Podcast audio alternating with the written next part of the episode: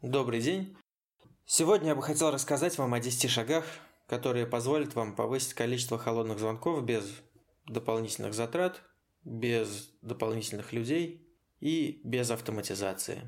Количество холодных звонков впрямую влияет на продажи, так как, ну, допустим, из 100 звонков у нас 10 лидов, из 10 лидов один клиент, и один клиент – это одна продажа.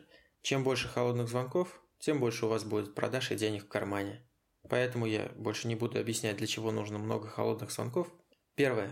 Отсадите оператора в отдельное помещение. Когда он находится в общем помещении, где сидят люди, бухгалтера, программисты, у них какая-то тихая работа, они не разговаривают, а он постоянно звонит по телефону, ему становится неудобно. Он думает, что он всех беспокоит, он стесняется, и он начинает зажимать свой голос, гнусавить, говорить тише. Это, в свою очередь, вызывает то, что собеседники на той стороне начинают его переспрашивать из-за того, что его не слышат. Они переспрашивают, он им заново отвечает, это его злит, тратит его энергию и, самое главное, драгоценное время. Поэтому отдельное помещение – это очень важно. Второе. Не отвлекайте ни на что оператора во время холодного обзвона. То есть он сел делать холодные звонки, ничего больше не делает. Если у вас штат маленький и этот человек должен делать еще какую-то работу – Тогда планируйте холодный обзвон. Скажем, два раза в неделю с 9 до 12 по 3 часа. Если вы меня спросите, что лучше каждый день по 2 часа или... Нет, прошу прощения. Если вы меня спросите, что лучше каждый день по одному часу или два раза в неделю по 3 часа, я скажу два раза в неделю по 3 часа. Почему? Потому что оператору, когда он садится за холодный обзвон, ему нужно настроиться, нужно вникнуть, на это тратится определенное количество времени – за час он просто не успеет стать эффективным.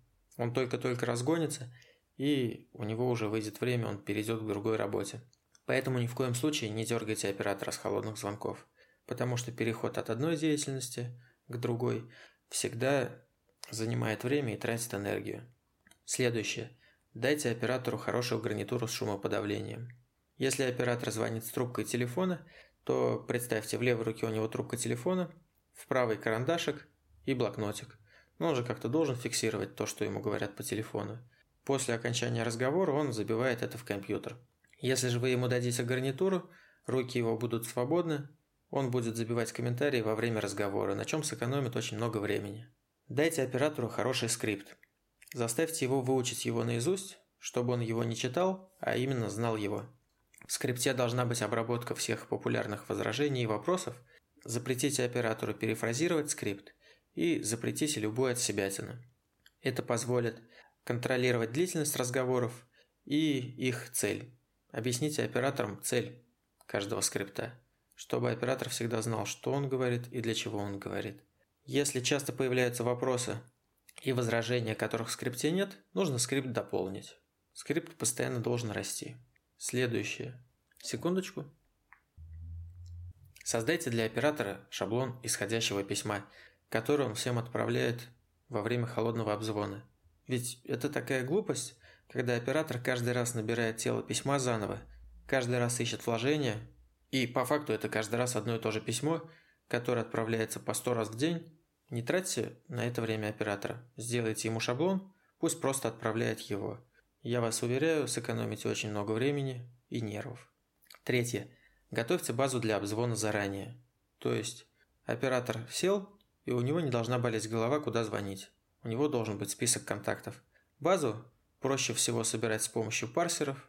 Парсер – это программа, которая по заданным параметрам вытаскивает данные из справочников, например, из дубльгиса. Очень удобно. Следующее, о чем бы хотел сказать – регламентируйте обзвон, то есть регламентируйте алгоритм обхода базы. Ну, например, говоря человеческим языком, объясните оператору, что номера в базе нужно обзванивать по очереди сверху вниз. Объясните, что делать, если какой-то номер занят. Объясните, что делать, если по какому-то номеру сказали перезвонить. Что делать, если не берут трубку. Что делать, если недоступно.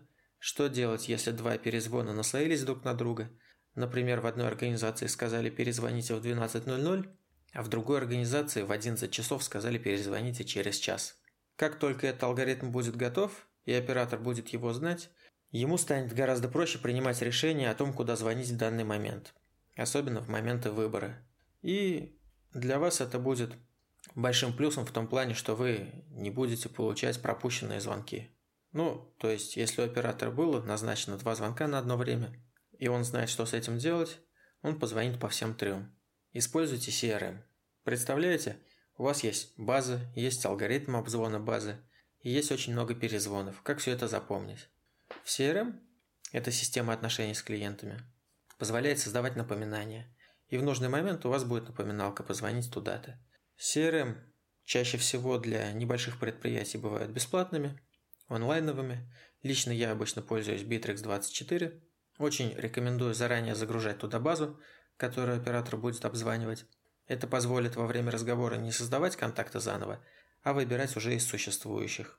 И первичные данные там уже будут забиты, такие как номер телефона, email и название компании.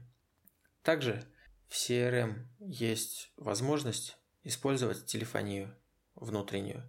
Если вы будете ей пользоваться, оператору даже не придется набирать номер телефона вручную, а он просто будет выбирать контакт, нажимать «Позвонить» и будет совершаться звонок.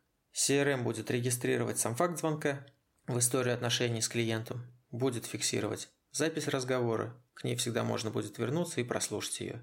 Экономит очень много времени и очень удобно. И последнее, что хотел бы сказать, обучайте операторов базовым навыкам телефонного обзвона. Обучите доброжелательности, обучите комфортной речи, комфортному голосу, обучите тому, как быть внимательным, как записывать имейл на латинице, как записывать имена, фамилии сложные, как правильно переспрашивать, если он что-то не услышал. Обучите оператора десятипальцевому методу набора, потому что многие приходят работать с операторами и реально одним пальчиком печатают комментарий, и у них час в день – это разговоры по телефону, а 5 часов в день – это постобработка разговоров. Вот. В общем-то, на этом все. Если вы все это внедрите – вы, я думаю, с 30-40 звонков в день дойдете до 120. С вами был Яхин Рустем. Всего вам доброго. Всем до свидания. Buster.